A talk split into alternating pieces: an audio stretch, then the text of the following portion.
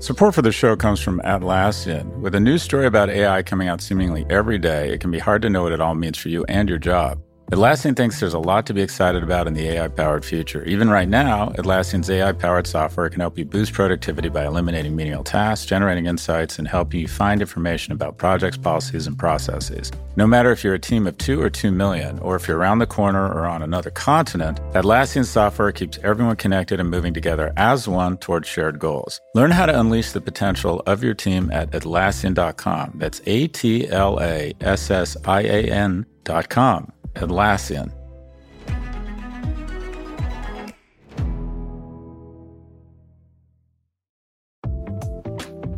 Support for this show comes from Mercury. There's an art to making the complex feel simple. Everything should be in sync, so even the smallest part serves a bigger purpose. Simplicity can transform your business operations. That's why Mercury powers your financial workflows from the bank account so ambitious companies have the precision, control, and focus they need to perform at their best. Apply in minutes at mercury.com.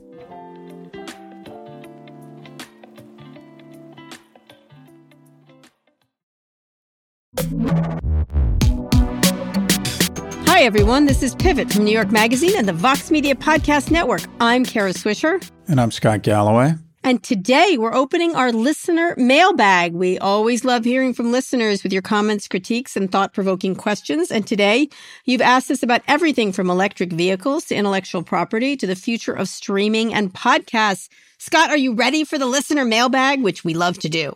Born ready, baby. Born ready. We got it in actual mail. No, no, people sent in and called it in. All right, let's listen to the first question. Hi, Scott and Kara. Question regarding Tesla.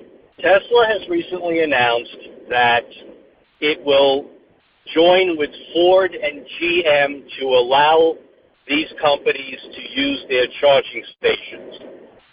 Do you think this is going to grow into a monster that's going to require the FTC to get involved to have Tesla spin off its charging station division? My name is Rich from New York, and I love the show. Thank you. Scott, I had no idea Rich was from New York at all, at all whatsoever. I love it, Rich. Wow, we love your accent. Good.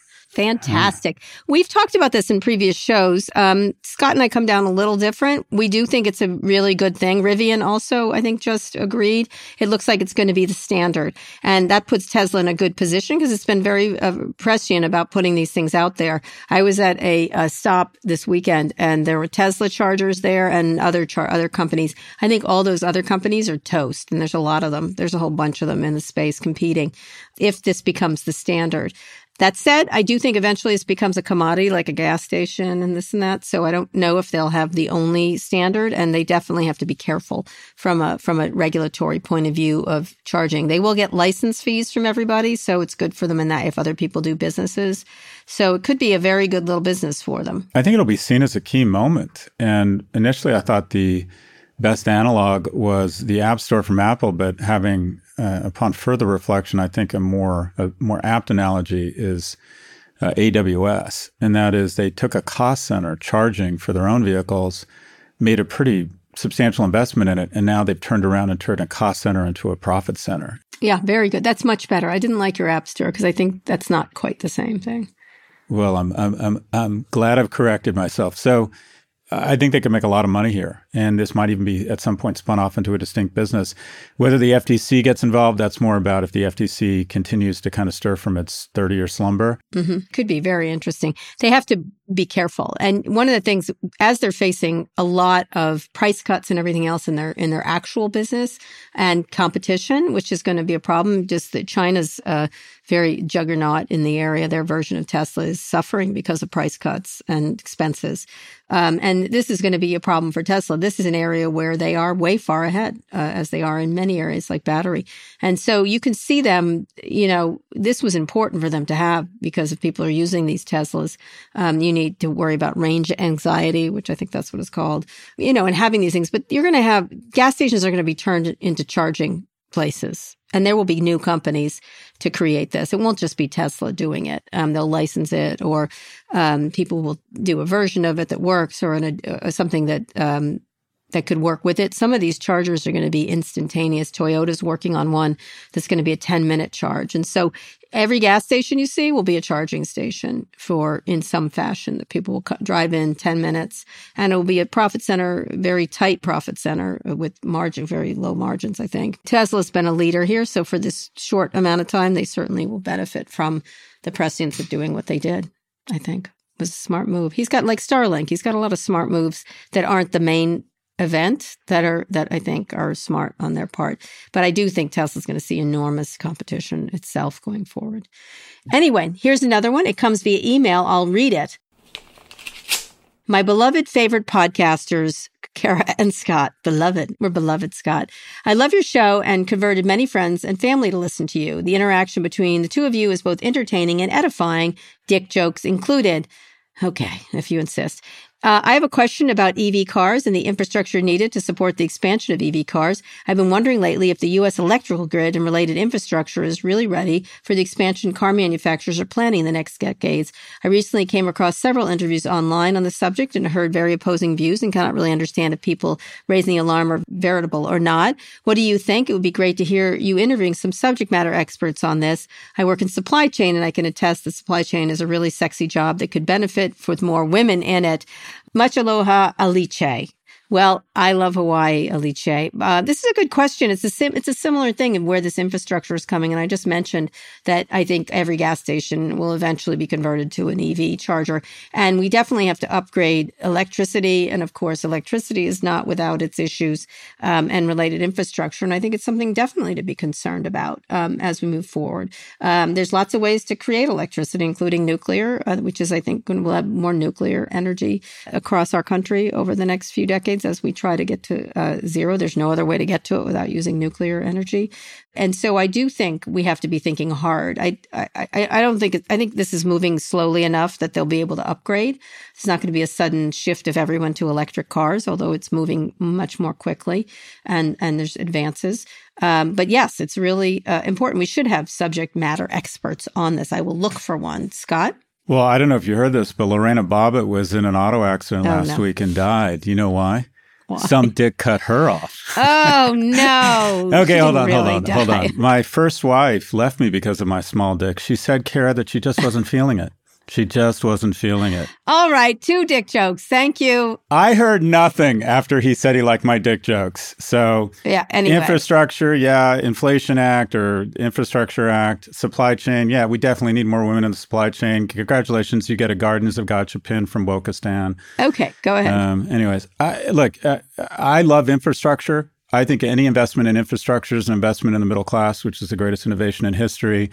And it's been shown that if you can give people more time with their families, if you can invest in um, whether it's uh, uh internet, whether it's GPS, uh, whether it's roads, that there's all sorts of spillover into the Main Street economy. So uh, there isn't an infrastructure investment I don't like. And when you don't uh, make investments in infrastructure, you send the worst signal in the world to you. You send the worst signal possible to the world when your airports look like third world countries, when your apartment buildings that are literally in a stone's throw from an apartment building going at for $5,000 a square foot collapses in the middle of the night when bridges are collapsing. It just says to the whole world that we are being blown by by China, who spends 10 times the amount uh, per GDP or per capita on infrastructure as the US. So uh, I don't care if it's uh, expanding the electric grid, these create great middle class jobs. We need we need vocational training to suck up some people who've been sort of left out of the incredible prosperity but no progress movement we've had over the last 30 or 40 years. Whether or not the electrical grid is actually the place, you know, when it collapses on itself, I don't know. I heard you talk about nuclear. I'm a huge fan of nuclear. I'm hoping that has a renaissance. But yeah, infrastructure, we are overdue. I think that is one place that would probably be worth once interest rates coming down again. That is one of the few places I think you could justify increasing the national debt because that will result in growth. And these charging businesses are clearly going to be a business. I mean, every that's what everyone worries about. A lot of the grumbling came from Tesla users because people will be on the Tesla chargers. Although I was at this rest stop and everyone was at the gas station and not at the Tesla or the other chargers. Um, I think it takes a long time. You can't just sit there, and that's the issue. Is fast charging, which Toyota is working on very fast. They're all working on very fast charging, but Toyota supposedly has a 10 minute one coming out in a couple of years. Um, this is going to be an area of ripe for innovation and how to share it. I happen to have a charger at my house. I was like, there are companies where you can say you have a charger and charge people for using it uh, overnight and things like that. A lot of this just sits there. But definitely, it's uh, to me, if you're going to do something innovative that has both analog and uh, digital parts, all the information you have from people, really interesting businesses are going to come out of this stuff. And again, the gas stations are going to go by the wayside. Um, and it makes sense to repurpose them as electrical things. If you're a if you're a gas company, you've got to be interested in investing in this, I would imagine, don't you think? Yeah, but here's the thing. I, I mean, okay. So there's the hopeful side and then there's the realist glass half empty side, and that is 97% of transportation is still fueled by fossil fuels. And what I have found from Exxon, BP, and Shell and all the rest is there's a lot of jazz hands around investments in renewables. And if you actually look at the balance sheet and see where they're actually investing money, they are dwarfing these investments in renewables, in new fields and new exploration, because at the end of the day, the best business in the world uh, over the last hundred years hasn't been microprocessors. It hasn't been, it hasn't been the internet. It's been fossil fuels. And you could argue that if you want to f- follow the flow of power globally for the last century, you just follow the flow of energy. And we wouldn't have hospitals, we wouldn't have any of this without fossil fuels. So, in these companies, you want to talk about stocks that have performed the last two or three years, and it hasn't been because of excitement over their move to renewables. It's been an unfortunate recognition that we're going to be dependent upon fossil fuels for the long time. The emergent player globally that people don't talk about that much, but the emergent player that grew its GDP faster than any large economy last year is the Kingdom of Saudi Arabia. Uh, fossil fuels are still going to dominate for a long, long time. Yeah, you know, people had a lot of horses and wagons, and things get replaced. I hope time. so. I, I think so. it's the case. It always happens. There used to be like carts, you know. Yeah. Anyway, we'll see. We'll see. We have different thoughts of this. I think it's a great business area, and uh, it's something you know that will be slower in coming than people think. But certainly at this point, Tesla's ahead on that issue. Okay, let's listen to another one. Hi, Karen Scott. This is RJ calling from LA, one of the homes of the writer's strike. And my question is for both of you, but mostly the one who's been maligning that strike for the past few weeks. Professor the Dog, you've made it clear on multiple occasions that you don't think the WGA or labor unions in general are effective. You said that screenwriters have no currency in the market compared to directors and compared writers to tenured professors who don't pull their weight. Thing is, you've also said that IP is one of the most valuable assets that a media company can own, and who originates IP? Writers do. And it's not like these media companies aren't making record profits. They pay their executives enough to meet the WGA's demands many times over. So, respectfully, Prof G, what do we do to capture the wealth that we're generating for all these other people? Square this circle, O patron saint of erectile dysfunction. Save us, Prof G. And thank you both so much for your insights and your commentary every week, and to your team for making sure that we can appreciate them. Oh, I love this guy. Patron saint of erectile dysfunction. No shit, he's a writer. I know. I Let mean, me just say, the candle is being made for that right now. I he, just ordered it on candles.com. He's in the right business. Oh my God, I love this guy. Do you want to take this first or do you want me to do this? No, I don't. I feel like he was talking to you, penis problem. I don't know what to say. I think you're I think you're mean to writers. And I let me just tell you, this guy sounded like every writer who calls me and complains about you. Oh no, he was much kinder. He's like one of the few writers I haven't heard from. I get a call a day about you. So, uh, by very well-spoken people. But go ahead. Go for it, Scott.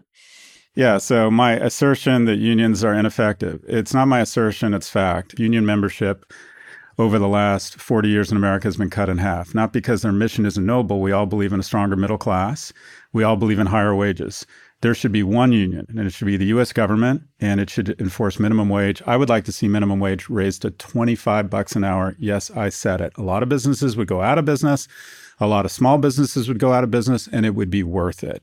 Above that, labor in the United States is based on supply and demand. And what I have found from a lot of these writers, similar to what I hear from a lot of tenured professors, is they think they are very, very precious.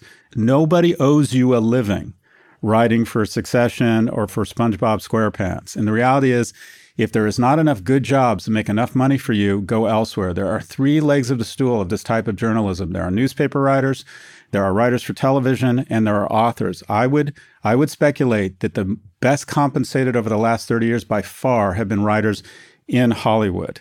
Now, having said that, their leverage here, their leverage here is they have totally miscalculated, as is usually the case on behalf of unions. And that is, they have thrown these riders at a German pillbox and they are going to get shot up and torn apart. Why? Because everybody, due to this massive overinvestment in content for the last decade, has a Netflix, a Hulu, an Amazon Prime queue that is about 300 hours. Raise your hand if anybody, anybody at home feels any impact from the writer strike right now. No hands are going up. So your union has massively, massively miscalculated. And if you want to make a moral argument, I was just at Summit at Sea with the founders of Google, who are each worth $60 billion. If you want to talk about compensation and taxation and what is fair, let's talk about teachers, let's talk about nurses. But that is a much bigger boat we're going to need. The, your writers union has poorly served you. You have absolutely no leverage, and nobody owes you a living in writing. What we do owe people is dignity and work, 25 bucks an hour minimum wage. But the writers who, for some reason, have decided that they are owed a living in Hollywood, guess what? Most of us can't make a living in Hollywood, so we do something else. All right, square the circle. They do create the IP. How can they get that power then? Because they don't. They work for these companies and they mm. get, they give up their IP by doing so, by taking their salaries or whatever. How do they get to a position of power? I want you to square the circle because they are creating the shows, they are creating the IP, they are creating the ideas. But this is the bottom line. There's too many of them. We went through this uh, orgy of overinvestment, and they have absolutely played into the hands of the studios who who dreamt of a multilateral forced pause in spending to recalibrate down costs.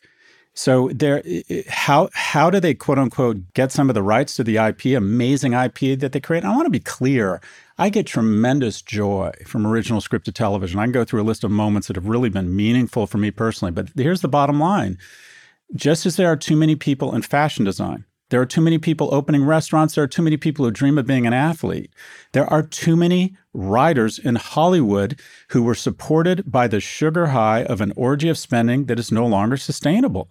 And their union has decided to strike when they have a, uh, they are at an absolute trough of leverage now, eh, I'm not, eh, again, I love the basic notion, the basic intention of unions. The construct has been ineffective. I've been on boards where we deal with unions. I have, the New York Times used to bring in union representatives, not exactly a bastion of conservatism, saw the union as the enemy and would roll their eyes and then they'd leave the room and we would slowly but surely pick them apart. Unions have been disorganized. They don't attract good talent.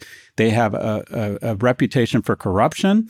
One union, 25 bucks an hour. Above that, my brothers and sisters, nobody owes you a living. All right. So you're going to stick to it. You're sticking to it. You're well, where do I have this wrong? I, what I'd like you to answer though is, is there a way, is there a different economic relation between writers, just fewer of them is your argument right now, just not as many. Is there a way that they can own the IP, for example? But that all comes down to negotiating, which all reverse engineers to the same place, and that is leverage. The reason why a plumber coming out with any sort of apprenticeship or any certification in plumbing can make 100 120 140000 dollars. Their second year as a plumber is there aren't enough of them. And the reason why the WGA has massively miscalculated is relative to the amount of money that is going to go into original scripted drama relative to where it's been the last decade there are just too many writers. So how do you get how do you get rights to future IP simple. You get leverage by taking out capital. And that is a lot of what I'll call tier two and tier three riders are going to need to go find a living somewhere else, the same way cab drivers had to find a living somewhere else when Uber came in and disrupted them. Or p- get paid what the studio tells them to pay. How do you get to his this idea that the news, the executive pay is so high? That's a different talk show, Kara. Okay. I mean, think about this. Okay, we're going to talk about income inequality. I'm just having you answer his question, Scott. Sure, but there, this is an emotional argument. David Zaslav, a fairly mediocre mm-hmm. executive, at least over the last couple of years, mm-hmm. has made a quarter mm-hmm. of a mm-hmm. billion dollars. So why shouldn't writers get some living wage? I, I can't argue with that. Look at what tech billionaires make. Sheryl Sandberg and Mark Zuckerberg make two billion and 60 billion by depressing teens. So if we're going to talk about executive compensation, the reality is it is very hard to rein in CEO compensation because boards decide the compensation. Then you get to know Lisa or Bob, who are nice people, and a CEO is very important. What we need to do is increase taxation on people making this amount of money because we live in a capitalist society where if you're smart enough to figure out a way to get to the top of the pyramid, you're going to be exceptionally overcompensated. And if we don't think that's the right thing to do, shareholders should rise up, and some do, and go after CEO compensation and try and replace the board. What is a no brainer is we need to restore a progressive tax structure such that we can take some of those taxes and retrain people who are displaced by autonomous driving. Truck drivers, number one job in America for people who are not college educated. Those folks are really going to get kicked in the nuts by technology. But there is this certain feel, quite frankly, and this will solicit a lot again, my Twitter feed will file up, between my colleagues in academia and the writers, where somehow they see themselves and their jobs as a birthright to be well compensated in this industry. No, it's not. You have no more birthright to be compensated well in this industry as teachers or nurses who are vastly underpaid. There is no social good or very little social good. So the question is do you make enough money? If you don't, you have the same choice every other American has to make every day. Maybe I go to another industry. Yep. All right. I'm going to let it stop there. I, I tend to agree with you largely on some of this. I just have that argument, as I told you about, with a bunch of people about headline writers and AI. I was like, you don't have a right to write headlines anymore if it's cheaper by AI. And, and it is. And you can bemoan it all you want, but that's not a job people should be doing. They should be doing a better, something that AI can't do. So I understand this. I do think there, there is a moment to think about IP that is very different of like what you'll be willing to do for selling your IP, which means making a lot less, right? If you want to own your IP, you make a lot less. Those relationships might change over time of who owns the IP and who has the rights. And that would be interesting. I do think they are in a deleveraged position as you do. I think they absolutely are on lots of levels. Well, Ray Charles, Ray Charles negotiated to own the master copies of his albums because he was singular. And when when there's uh, very few writers. And 10 years ago, when there was an upsurge in spending, riders had a lot of leverage. There just weren't enough riders relative to the spend. It has flipped. And the, the folks at your union have grossly miscalculated their leverage. All right. Let's leave it at that. RJ, I'm sorry you didn't get the answer you wanted, but I love your question. Very well, well written, I'll say. Well written. I want to apologize for coming across as so defensive and combative and angry. I have gotten so much shit from people. Yeah. and I so I, I, apologize. I am defensive around this issue. And I'm actually going on a podcast with an old fraternity brother of mine, a guy named Billy Ray, who used to be on the negotiations committee uh, for the WGA, because I've uh, he's been very generous with me, and I want to and I want to be thoughtful about the issue. But anyways, I apologize for being so defensive. I'm just sick of, quite frankly, just getting attacked by people with very eloquent, eloquently written attacks. But you are the patron saint of erectile dysfunction. You know it. If that's wrong, I don't want to be right. You are. See what he did to you? He threw you a bone there. So to speak, a boner. He threw you a boner. He threw you a boner. All hail to the flaccid king. Anyway, let's go on a quick break. When we come back, a listener wants to know how we can prevent the end of the world. Vox Creative. This is advertiser content from Atlassian. One of our customers who produces pizza at a very large scale all across the world. Believe it or not, they use AI to review the quality of the pizzas that are created. That goes through a workflow that scans the images of the pizzas and makes sure they visually look like what they should. So it's pretty cool. That's Sharif Mansour, Atlassian's head of AI. Sharif thinks there's a lot for companies to be excited about on the AI generated horizon, spanning everything from making pizza to producing podcasts like the one you're listening to now. There'll be far more jobs created on the other side of this revolution. Instead of a world of less, Sharif envisions an AI powered world of more.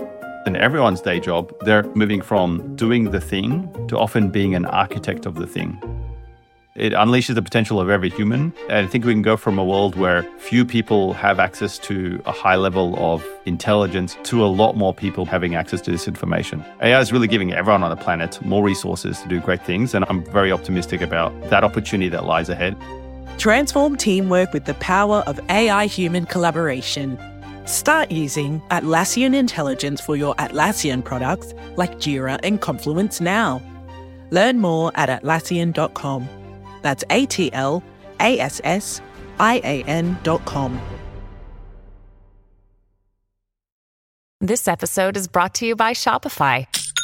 Forget the frustration of picking commerce platforms when you switch your business to Shopify, the global commerce platform that supercharges your selling wherever you sell. With Shopify, you'll harness the same intuitive features, trusted apps, and powerful analytics used by the world's leading brands. Sign up today for your $1 per month trial period at shopify.com slash tech, all lowercase. That's shopify.com slash tech. Scott, we're back with more listener mail. This one came in via email. Let me read it to you.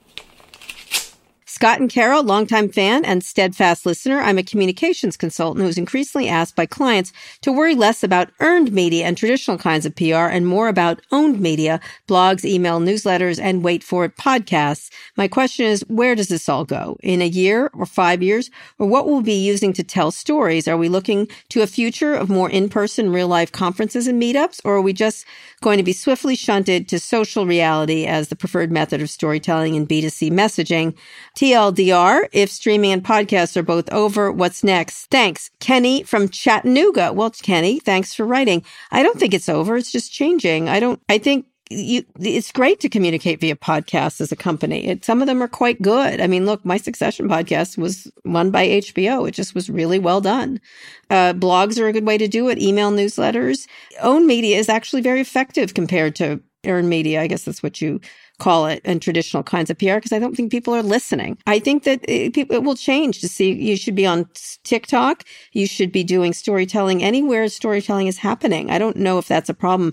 I don't think streaming is over. I don't think podcasts are over. I think there was over, over spending with, with celebrities and things like that, which I thought was uh, economically ridiculous. Even all of us knew that at the time they were economically ridiculous.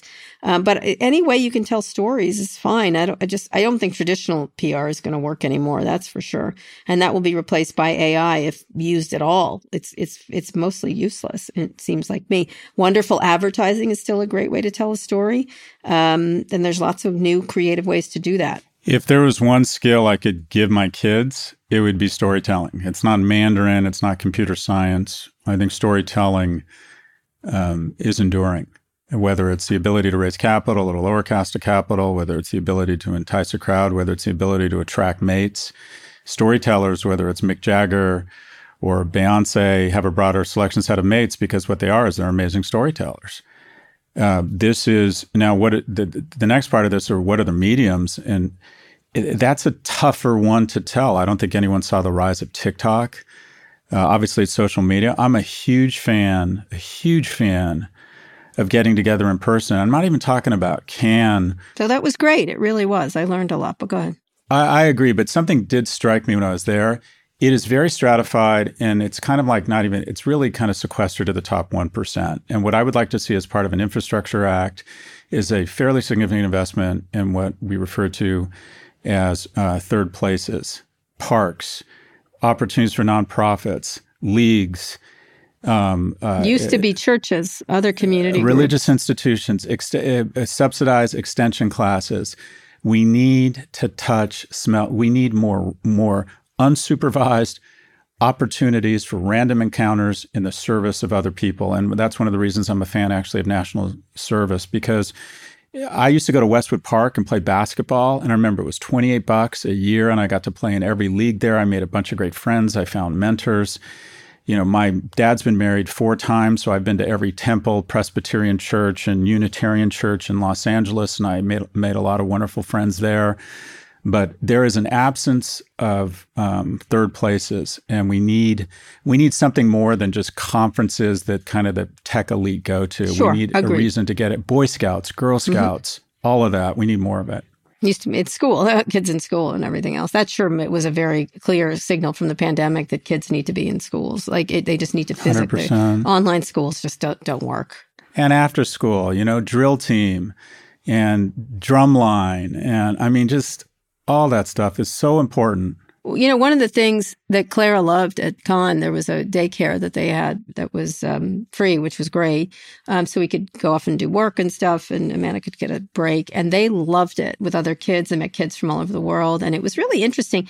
And I was like, "Do you want to come with us to see this thing in Valence or whatever?" And she's like, "I'd like to go back to school." You know what I mean? She just wanted to hang with people, which was interesting.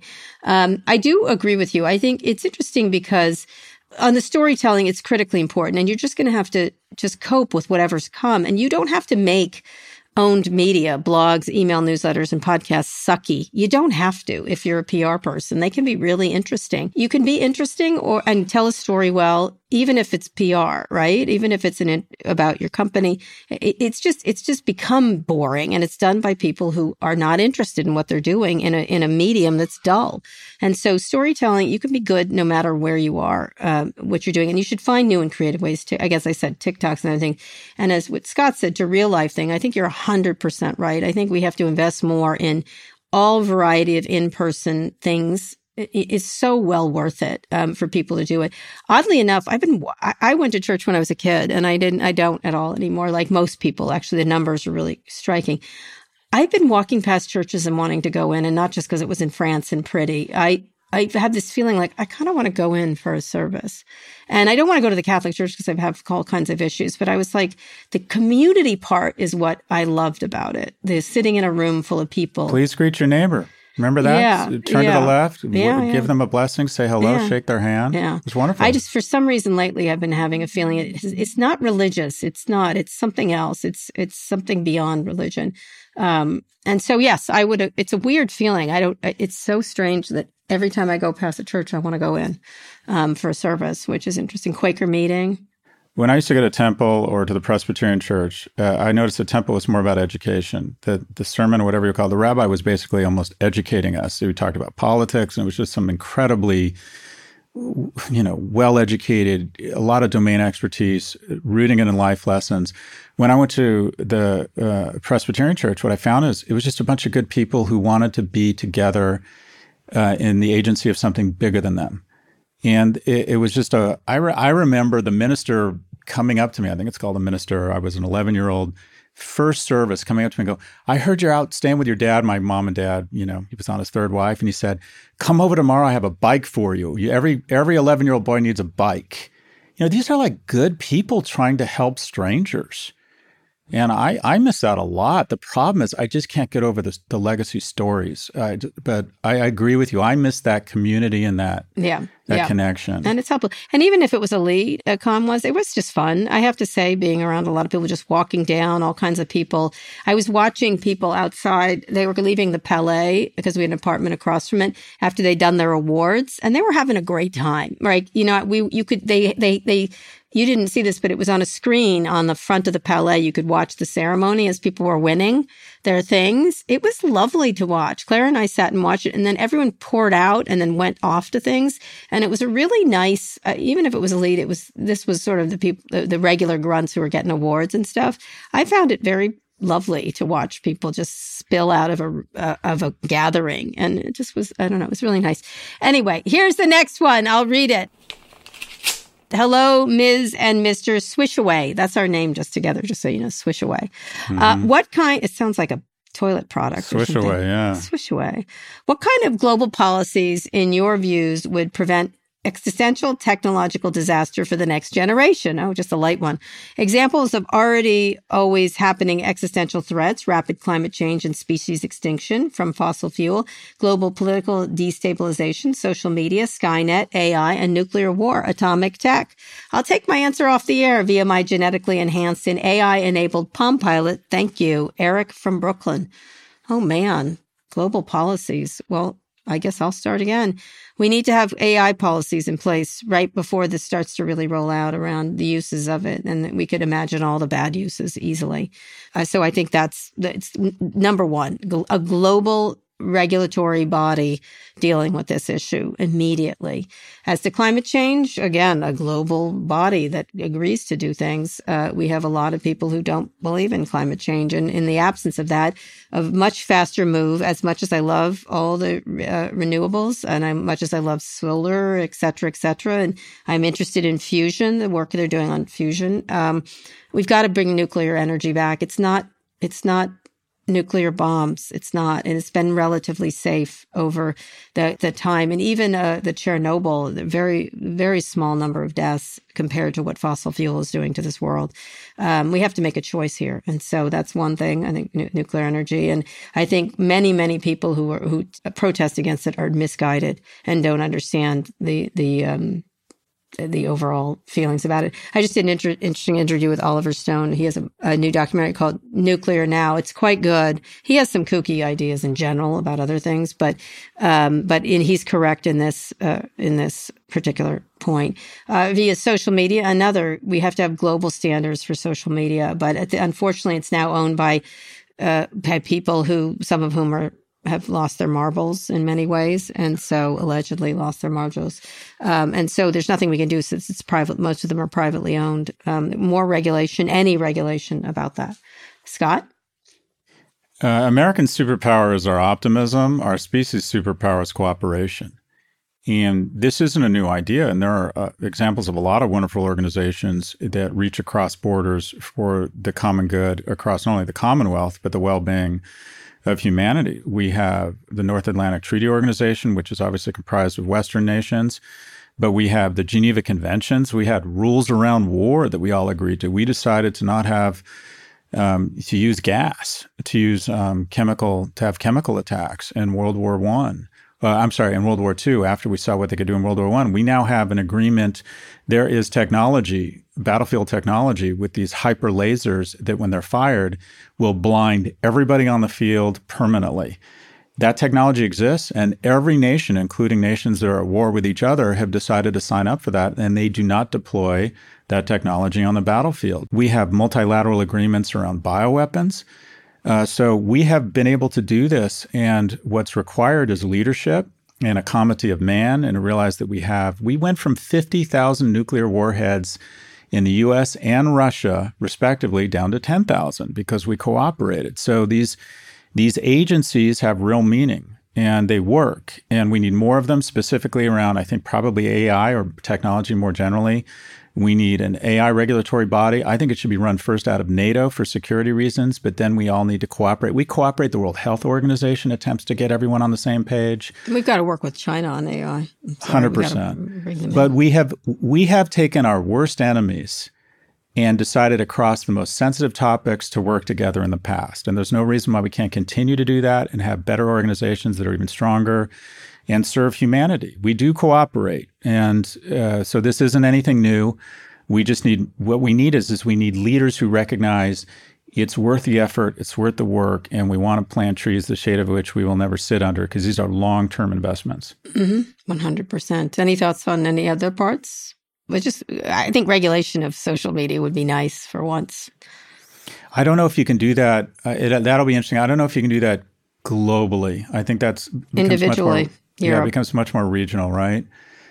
Uh, based on, I know that's a. I, I would just settle for any regulation around social technology. Technology is the largest industry in history that has avoided any regulation for this long. And they have learned from the sins of the father, specifically Microsoft, who didn't want to play the regulation or the lobbying game, and then immediately was like found guilty of monopoly abuse. And so the new tech titans are much smarter and they weaponize a pay for play government. And they have been incredibly deft and effective. Space. They're owning space now. Well, owning. I don't know if you saw, but Sam Altman, I don't know if you saw this, but Sam Altman, the Mr. Regulate Me Please guy, it ends up that he's actually participating or funding regulators who have all of a sudden decided that the regulation they're proposing is not the right regulation. So it, we need leadership here. We need more Mar- Margrethe Vestager's, Lina Khan, Professor Tim Wu, who just left the administration. But w- these organizations matter. They're important, and and they can work. Yeah, they can absolutely. We've got to trust our regulators a little more rather than demonize them. Hear that? Believe it or not, summer is just around the corner. Luckily, Armorall, America's most trusted auto appearance brand, has what your car needs to get that perfect summer shine. Plus, now through May 31st, we'll give you $5 for every 20 you spend on Armorall products. That means car wash pods, protectant, tire shine, you name it. Find out how to get your $5 rebate at armorall.com. Armorall, less work, more clean. Terms apply. Support for Pivot comes from Hidden Layer. It seems like everywhere you look, industries are turning to generative AI. We talk about it a lot on this show. Businesses can generate more ideas, answers, connections, solutions, and momentum. But at the same time, security teams are forced to slow down that progress so they can make sure AI adoption is safe and responsible. Hidden Layer's AI detection and response platform secures generative AI and large language models from malicious attacks, leaking of confidential information, and intellectual property theft. Hidden Layer helps you generate more by enabling seamless, secure generative AI. Here's how it works AI detection and response protects businesses from potential attacks by monitoring and analyzing the inputs and outputs of their generative AI applications, blocking harmful transactions, and alerting security teams in real time, allowing organizations to accelerate their AI adoption with speed.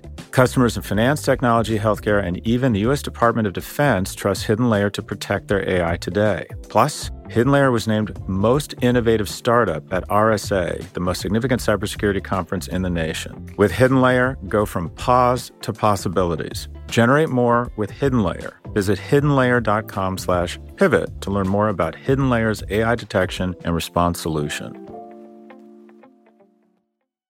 Um, okay, last one. I'll read it. Kara and Scott, you guys are so in the know on everything. I'm amazed by your intellect. How do you stay on top of it all? What do you read specifically? Do you carve out time in your day? How do you make it a priority with the kids? Susie from Pittsburgh. Yes, Susie, we're geniuses. I don't know what to tell you, but we are, our intellects are so massive. I just, uh, that's how yeah, we do yeah. it. Yeah. That's it. That's our problem. Go ahead, Scott. You go first on this one, then I'll. I get asked this a lot, and I don't have a good answer. Uh, I think greatness is in the agency of others. Whenever we do the show, uh, one of uh, the analysts at Prop G, Mia Silverio, puts together notes for me.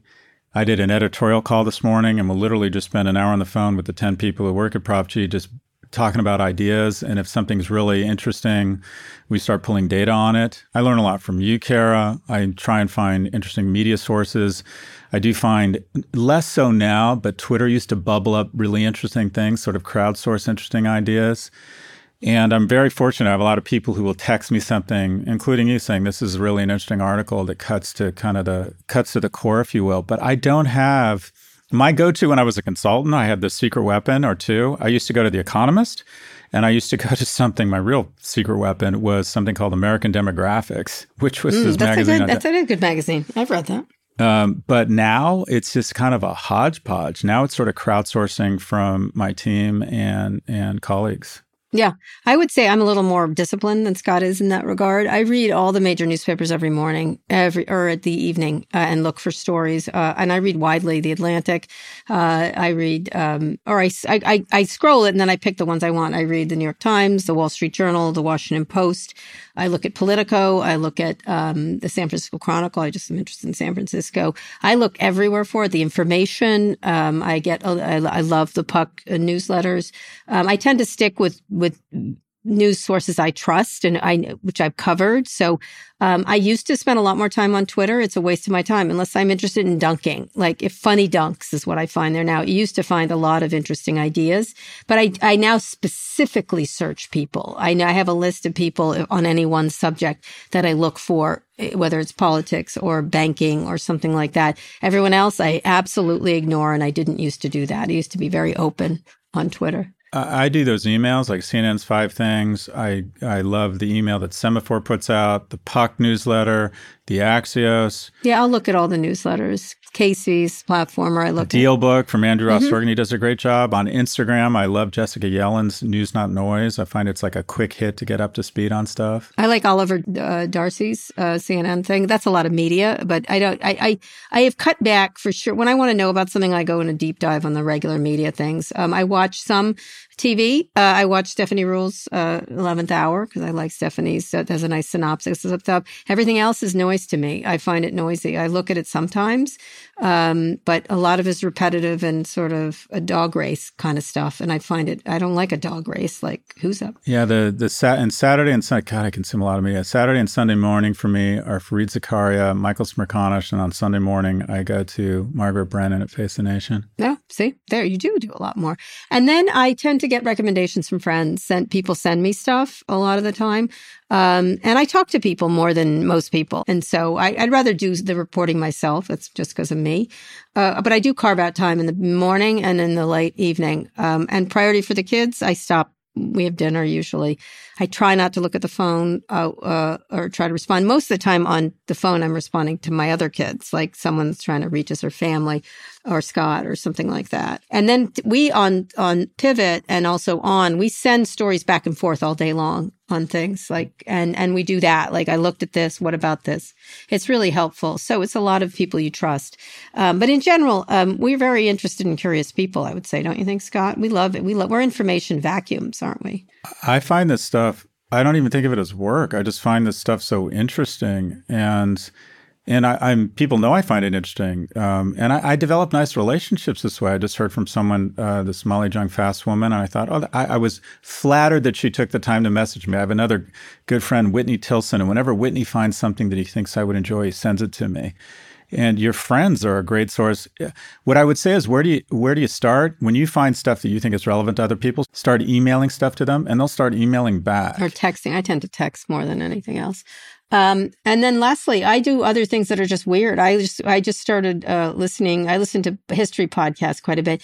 I'm listening to one called The History of Rome, which is 12, 13 minute segments on the history of Rome. And I'm going to go all the way through it. I, I just, I had studied, I, I do a lot of historical reading on a lot of stuff, but I used to read. Now I listen. Um, and I find it, it, they're 12 minutes. It doesn't take that long. And if I get tired, I turn it off, but never goes anywhere. Um, and so I do that. I do that. And so with the with the kids, um, I try to uh, you know do just stuff with them. We do just we just take time. Just take time, don't you? You took you took your kid to the soccer game. We did marshmallows last night. We traveled. We brought them on our trips. We both brought them on our trips. Yeah, but even and also, I mean, just thinking about it, it keeps going. Is um, probably once a week do a full episode of the Daily from the New York Times if it's a subject matter that I, I want to know more about. I think they do a fantastic job. I just listened to a finance podcast with my friend Scott Goodwin, who's a credit investor, and this is an incredible podcast on credit cycles. He's with Diameter Capital, so occasionally I find a a finance podcast that I'll go deep into. But oh my god, it's so it, there's so much content. There's so much said. great stuff out there. I watch a lot of docs on uh, Netflix and mostly on Netflix actually and HBO. Those I, I watch documentaries all the time, which I love on on things that aren't news things uh, like on the on physics this is this in no way is instructive or helpful. We've basically just told them to do meth and watch media all day, watch and listen to media all day. right, all the time. Anyway, those are great questions. Uh, send us more. Go to nymag.com slash pivot to submit a question for the show or call 855-51-PIVOT. Okay, Scott, that is the show. We'll be back on Friday for more. And again, listeners, Thank you for your great questions. I love the way you guys ask questions, whether it's RJ handing it to Scott. I like that. Get push back, argue with us. We love it. We will argue back at you. Uh, we love the questions we get in person. We love meeting you. As we've said, we really do enjoy it. Um, and and if you don't agree with us, tell us. We love to hear uh, hear from you. We are not the world's experts on everything, and if we're wrong, let us know. And if we're right, let us know. All right, Scott, read us out. Today's show was produced by Lara Naaman, Travis Larchuk, and Taylor Griffin. Ernie Indradat engineered this episode. Thanks also to Drew Burrows, Mia Silverio, and Gaddy McBain. Make sure you subscribe to the show wherever you listen to podcasts. Thanks for listening to Pivot from New York Magazine and Vox Media. We'll be back later this week for another breakdown of all things tech and business.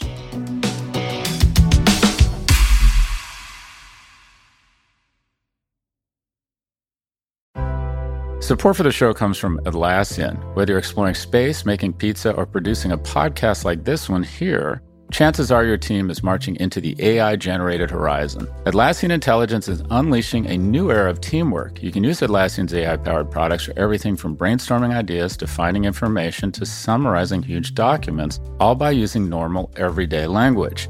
Atlassian AI powered software like Jira and Confluence help teams accomplish what would otherwise be impossible alone. Because individually we're great, but together we're so much better. Learn how you can transform teamwork with the power of AI at Atlassian.com. That's A T L A S S I A N.com. Atlassian